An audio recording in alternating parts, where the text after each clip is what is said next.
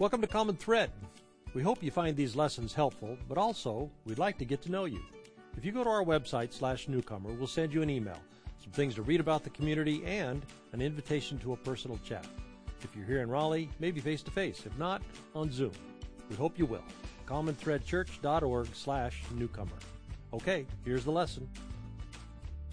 I was staying at our church's consultant at his new at his home, which is also the home of my very dear friends Jack and Isabel Fallow.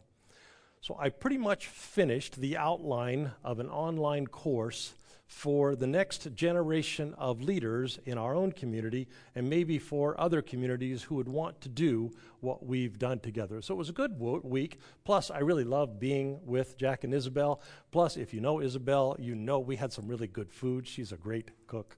So I heard wonderful things about Sue's, I just saw Sue, about Sue's lesson uh, last week while I was gone, but because of the tech troubles, I guess we're having problems seeing it. But uh, I just found out this morning I can listen to it on the podcast, so I'll have a listen later. So we've been exploring this question Are we Christian? Because if you only see the surface of what we do at Common Thread, and if you defined the word Christian in terms that were familiar in the late 20th, early 21st century, uh, you could easily conclude no, uh, this is not a Christian place. We are not Christian people. So I wrote that whole book and then the subtitle of it was that question Can we still be Christian living in the quantum era as we do? Went through a whole bunch of our history, a whole bunch of our heritage, looked at a whole big picture, and then in the end, very last chapter concluded yes, yes, we can be Christian, but we can't be Enlightenment Christians, or we can't be Christian the way that we've been Christian for the last 450 years. So, as we look at history, we begin to understand that that word has a much broader context than many of us grew up having been told. So, unsurprisingly, then, this lesson has been an exploration of some of our tradition's history. Uh, when and why some of the core elements of our framing narrative begin and how they have morphed and changed over time, and how we can find life in them again, digging under all those layers to find the good and the noble and the helpful core at the center, at the beginning, and then understanding that core deeply, and then reimagining how we could apply that ancient wisdom to the world that we live in now, which is a very different world, even than 50 years ago. Well, if we do that, it turns out there is gold in our tradition. Because we've been saying all along a tradition is a tradition because it lasts. And it lasts because there's something in it that touches us deeply, generation after generation after generation. There is something meaningful in it, something that we need. So, we started talking about Christian institution. And yeah, that has not been going well for us for quite some time now. But we saw that there is a kernel of goodness in it, the benefit of people organizing for mutual support, organizing for mutual strength, helping one another do what, we be, what would be very difficult for us to do alone, be able to do together. Then we talked in the next section about believing in God. Also, not going very well for us these days. One of the questions you submitted why is God such an asshole? Because when we look at some of the core framing narrative that we carry with us, you can't but come to that conclusion. And we saw in that part of the lesson that when our tradition is at its best, we have always insisted that the concept of God is a moving target. Like this at one time in one setting, and like that at another time in another setting. And when we don't move with the moving target, we become rigid. And when that happens, we suffer the consequences of our non nimbleness and we miss out on some of the richness that is embedded in the concept of the spirituality of our journey. Well, if you missed any of those parts of the lesson, you, can have a listen online. Today, we're going to talk about Jesus. Because if you're a Christian, Jesus, pretty much part of the deal. So, what do we think about that? What do we think about Jesus? This week, when I was talking to Jack, he told me about a friend of his that he was uh, th- this friend was kind of unraveling his faith, kind of losing his religion along the way. And so Jack told him about us, told him about Common Thread. And so his friend checked out our website. And he came back to Jack and he said, You know what? I looked at their website. They do not talk very much about Jesus, so they cannot possibly be Christians. So today we're going to talk about Jesus. now, one of the questions that you submitted at the beginning of this lesson was Did Jesus come to save us from our sins? That's very familiar language if you grew up in church. And as we did with the question that started the, the section on do we believe in God, it's the question under the question that we're going to talk about today. Because that question, did Jesus come to, it's chock full of unspoken assumptions assumptions about purpose and assumptions about agency. Basically, behind that question is this Did God, far away in heaven, again, assumption, again, unspoken, again, a story that we tell, did God, far away in heaven, send Jesus on a mission from heaven to earth. And did Jesus come on that mission, a God man, to live a perfect life, to never sin, and then to die in place of us, the sinful ones? Did Jesus come to save us from our sins? Well, it's a very good question. And to explore it, we got some help from another question that was also submitted when I put those out. This one submitted by a little bit of a smartass.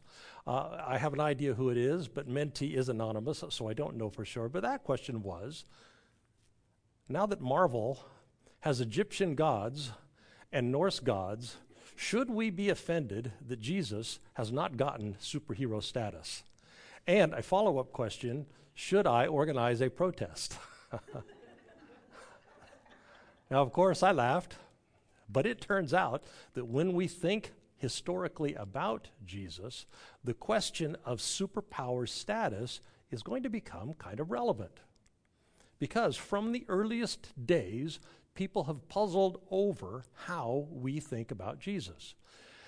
Is Jesus a human being like you and me, or is Jesus a superpower being like Thor? Which is another case, you've heard me say it before, that can seem like silly, theological, hair splitting, and who cares? It's about an irrelevant topic nobody cares about, except how powerfully the stories that we tell ourselves are framing narratives, how powerfully they impact our daily lives. And in this instance, if we tell the story of Jesus one way, it might lead us to dismiss something that we would think of as silly that could actually be powerful and transformative in our lives. So today, what about Jesus? So these are the questions that we're going to be talking about afterwards. So I'll give you some time to be thinking about them. First, we'll get together in our groups and talk about how you thought about Jesus growing up. What was your starting point? What were your initial impressions? But next, we'll hear some history today, a very old meaning making narrative that kind of goes back to the very beginning. So during What Are You Thinking? I hope we can ask each other, so what? What is the relevance of that? What is the significance of that? If that, if the story I'm going to tell today did become my meaning making narrative, how would it shape my instincts, my behavior, my life? How might I live differently on some random Thursday because that becomes part of my meaning making narrative? All right, so be thinking about that uh, as the lesson goes on. Let's go back again to another one of those early church councils. This one was in Chalcedon. It's called the Council of Chalcedon, creatively. That's somewhere in present day Turkey now. And once again, the bishops gathered back then to try and figure out what being Christian means. And this time they were trying to figure out, and here's a term you do not need to know. They were trying to figure out hypostatic union. really, you do not need to know that part. But here's behind that theology nerd jargon, there was a pressing question and it was this it was a well established pattern in the ancient world to assign a deity status, superhero status, to important historical figures. So, Egyptian pharaohs assigned deity status.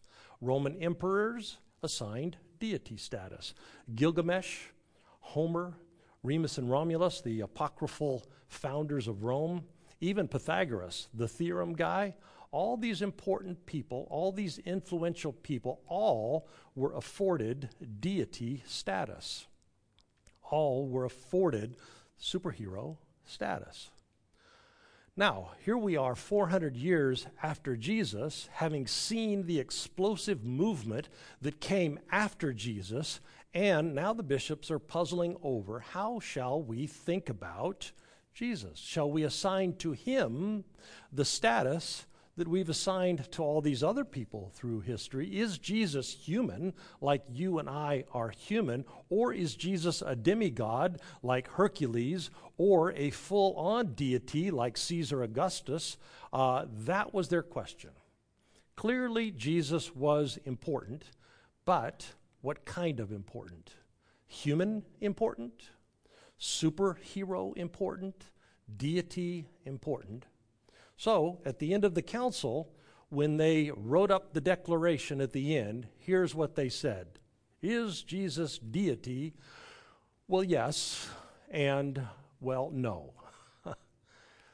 Fuzzy, but you might, after the first part of the lesson, have anticipated that it'd be fuzzy. In fact, fuzzy might become a telltale sign that we're onto something. Carefully considering the words that had been attributed to Jesus, which themselves are pretty fuzzy, I and the Father are one, Jesus said. That's in John 10. Oh, deity, okay. Uh, but since you are two, John 17, I'm going to pray that you move into your status as one with the divine the way that I'm one with the God. Okay, okay, human. Back and forth they went. Now, in all the councils, we had to throw in a little bit of regional politics, people rooting for the home team and getting their favorite perspective uh, on the docket. But in the end, their declaration didn't turn out the way that we might have anticipated that it would. They decided kind of yes and kind of no, but with a twist. And that declaration, as fuzzy as it was, it took and it became enshrined in our tradition and subsequently affirmed again and again through the years, generation after generation. Every young seminarian has learned this declaration through the centuries. Odds are, if you grew up in church, you know about it. And it lasted as long as it lasted because every so often someone would rediscover how profound and powerful and meaningful this very fuzzy declaration was. So if you grew up in church, you might have heard it. Here it is Jesus is fully human, Jesus is fully divine. That's the hypostatic union part that you don't need to uh, know about. Jesus is not, the Declaration of Chalcedon said, in a separate category from you or me. Jesus is not in a separate category from other human beings. Jesus is fully human with all the burps and all the blood, with all the sadness, with all the joy, human, like you and I are human. Also, Jesus is fully divine. We'll come back to that in a moment. Now, here's the thing that is not immediately obvious today, in given the world that we live in. That was a radical departure from what would have been expected because by 451, Christianity had become the dominant religion of Rome, and Rome had become the dominant empire of the world, and Jesus was the seminal figure of the most powerful religion, of the most powerful empire in the world. You don't get more important than that. So, what would have been expected? Deity. But they did not. They did not afford Jesus deity status. They did not put him into the same category as Jupiter, the Roman word for Zeus. They did not put him into the, cap, uh, the same category as Hercules, the son of Jupiter, with a human being. Uh, they did not put him even into the same category as Caesar Augustus, who was known as the Son of God. They did not afford Jesus superhero deity status. They insisted that Jesus is human like every other human. Now, Christian people still to this day think of Jesus as a deity. Jesus equals God. That was a formulation I grew up on in church. If you grew up in church, you might have grown up in that same formulation. I only know differently because I've studied history. And how many people do that? How many people go back and look at these ancient councils? So when folks hear that our own heritage tells us that Jesus is not a deity, that can feel very, very difficult. Our brains just rebel. Uh, now, I promise you, there are lots of churches that are meeting this morning that, if they were to hear what I just said, would rebel at the notion that I just outlined. Even though it's a bedrock part of our foundation, even though it's a bedrock part of our history, Jesus is fully divine does not mean Jesus equals a deity. So, again, if you're born into that tradition, if you grew up with that, if you were weaned on that, if you thought that was the make or break thing you had to believe in order to belong to the group, this is hard. It feels blasphemous. But it never was. It never was blasphemous. Deity was never part of our heritage. But Western culture, but human history, but human nature deity it just kind of gets into our guts when we think about these kinds of things. So even if we know the declaration and we can say it on cue, deity as a concept seeps into our unspoken assumptions about Jesus. Jesus is fully human. Now, the second part of the declaration Jesus is fully divine. What does that fully divine part mean? What are they talking about? Well, it's an interesting choice of words, divine, most notably interesting because it is not the word deity. Deity is a noun, and they did not choose a noun. They did not say Jesus was any person, place, or thing other than a human person like you are a human person like I am a human person. Instead, they chose the word divine, which is an adjective. It's a description of. In the dictionary, divine means to have a character like God, or to live life in a godlike manner, or to live in a way that reflects God. What they were saying was that Jesus possessed the character of God, lived a godlike life, reflected the nature of God. Now, here's the thing that our heritage has always insisted. Like you and me, Jesus was made in the image of God, animated, our first story tells us, by the very breath of God. And that, our meaning making narrative tells us, is the defining nature of being human. Carriers of the inner light, every one of us. Carriers of divine breath, every one of us. Have you heard that before? When Jesus expressed divine character, it was as a human being. Jesus showed us the possibility of divine life housed in a human being. Now, again, if you grew up with the formula Jesus equals God, that's hard. Doesn't matter that it's about as bedrock as our tradition gets. It doesn't matter that it's right there at the core of who we are. It is just hard, like flip out kind of hard. But it is our heritage. Now, we sure have deviated from our heritage over the years. Our tradition is founded on it, it's enshrined in our scriptures. Fully human is to carry the divine, but that is still very, very hard. On the, but for those parts of the Christian church outside of Roman influence, the Eastern Orthodox Church, for example, or the Quakers, for example, or the monastic communities that have their heritage in the rule of Benedict all the way back to the desert fathers and mothers, or the Celts who were up above in the north beyond Roman uh, influence. They held on to that core notion. Jesus was not in a distinct category, fundamentally unlike you and me, quite the contrary. What made Jesus special was that he showed us what it looks like to be fully human. Because to be fully human is to carry the image and breath and spirit and inner light of God. There is in each of us the same quality, the same capacity that was in Jesus. So when Paul says that Jesus was the firstborn, you and I are the second and the third and the billionth born. You and I have the same spirit in us that was in Jesus. So that makes the key word in that declaration all the way back to Chalcedon not divine. The key word is fully. Fully divine. Also part of our heritage, also part of our tradition, also part of our meaning making narrative is that Jesus is unique.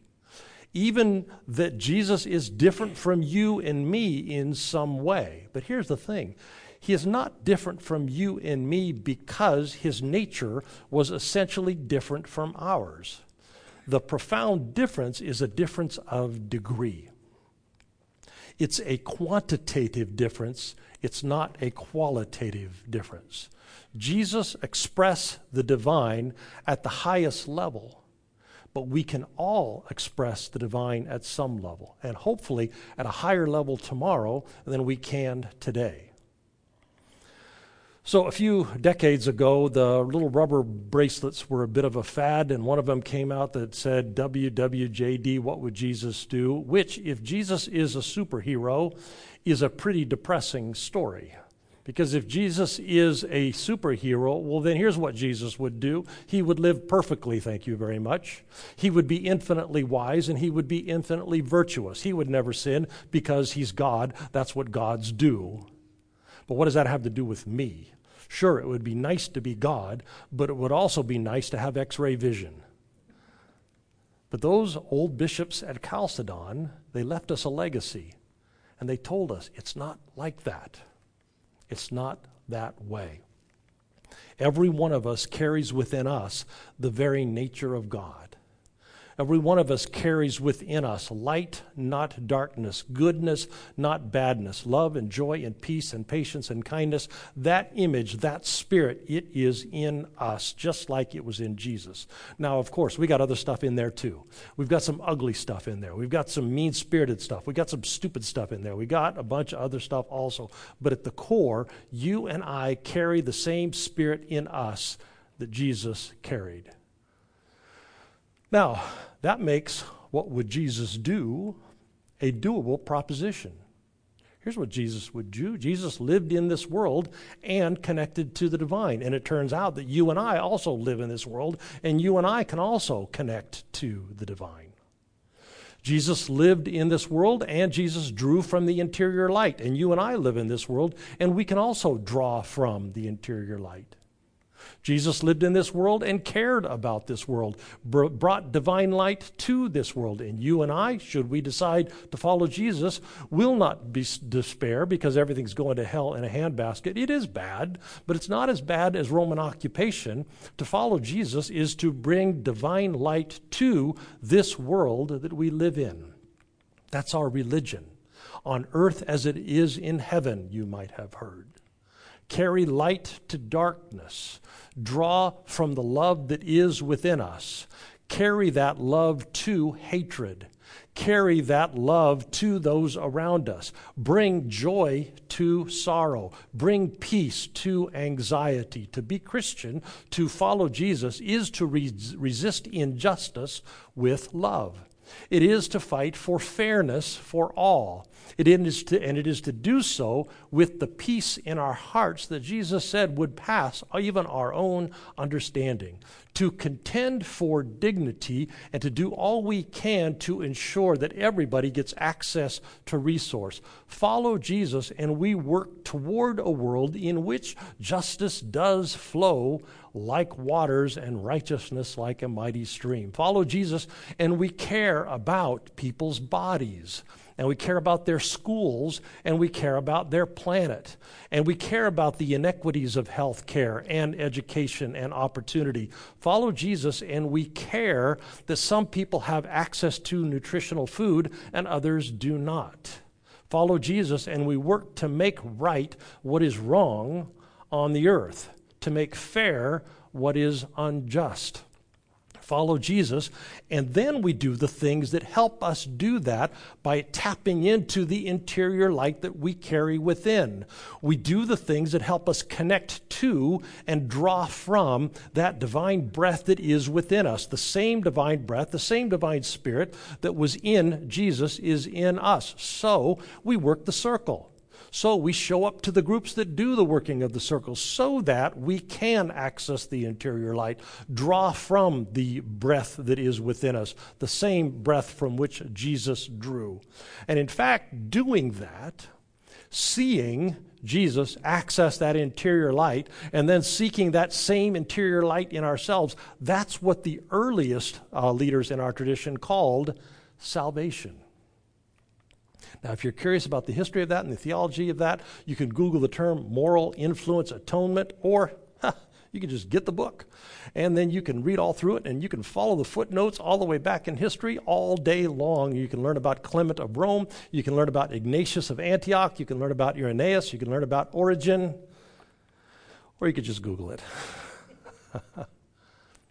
but here's the thing especially when we are as discouraged as we have to be by the events of our days. Especially when dead school children will not soften partisan loyalty. Especially when moms and dads and kids and grandparents die simply because they live on the way that some nation wants to get to take so that they can have a warm water port. It is easy to not feel up to accessing the same spirit in us that was in Jesus. It's easy to feel daunted. It's easy to get focused on our own weaknesses and our frailties and our own perceived inadequacies.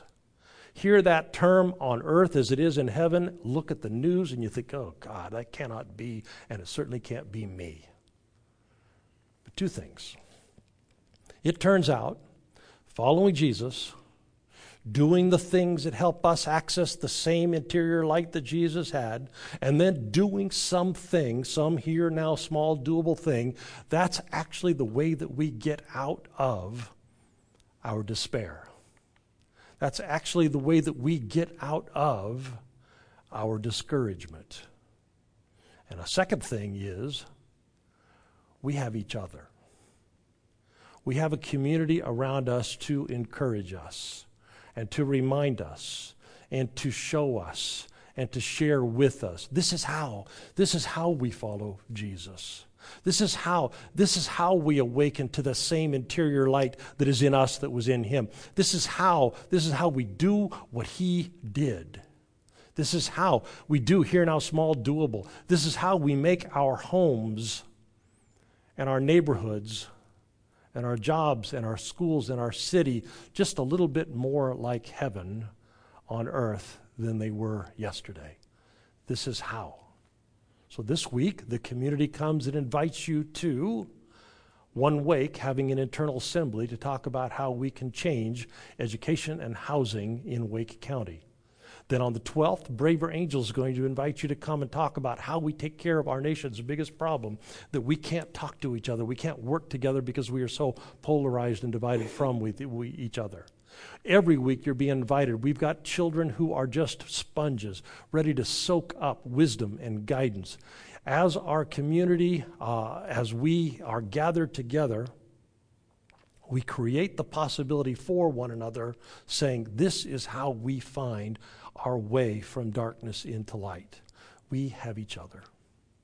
We have each other to help us walk the same journey and awaken to the same interior light and bring the same kind of changes in the world around us that Jesus did. We have each other. And so, indwelling divine, may we. May we awaken to that same spirit and as Jesus taught us, may we be yeast cells leavening the world that we create each day, light shown into dark places, and seeds that grow into a better world. Amen. Well, if you would prepare your offerings, and uh, we all give online now, so you can do that right on your phone. The donate button is at the top of our website. Lots of options, lots of ways you can give. And if you're here in Raleigh or if you're far away, we invite you to take an ownership stake in the community. And remembering, as we say all the time, there is good return when we invest into community. When we give into the community our time and our energy and our love, when we give our dollars, here's what the community does with those resources takes them, amplifies them, and gives them back to us in the form of a, an environment in which we thrive, in which we flourish, in which we grow. So we all donate online now. It's at the top of our website. Um, now, in a minute, we're going to dismiss you on the live stream. We're going to do what are you thinking here in the room, and what we hope is that you will join us on Zoom and do the same thing. This is a great way for you to connect with people who are on the spiritual journey, and the Zoom link is on our website. If you just go down under events and news, you'll see it. And if you've stayed with us this long, we're going to trust you with the password. Here it is. Get ready. It is 1417. The password is 1417. Now, do not be a troll or we will delete you out of the group. but that's how you get into the Zoom. We hope you'll join us. All right, we're going to dismiss those folks. So let us together put our hands on our hearts and let's remember as we go that we are, every one of us, carriers of the indwelling divine. That means that we carry love and joy and peace and patience and kindness and goodness. We carry what the world around us needs, it's in us. And if you would extend your other hand to our city, let's look for opportunities this week to share the stuff that's in us with the people that we live and work and go to school with, looking for opportunities to repair and heal our worlds. Amen. God bless you all. We are dismissed. You are not. We'd love to connect with you in real life. CommonThreadChurch.org slash newcomer. And if you'd like to take an ownership stake in the well-being of the community, we all contribute online. You'll find a donate button at the top of our website. See you next time. We'd love to connect with you in real life. CommonThreadChurch.org slash newcomer. And if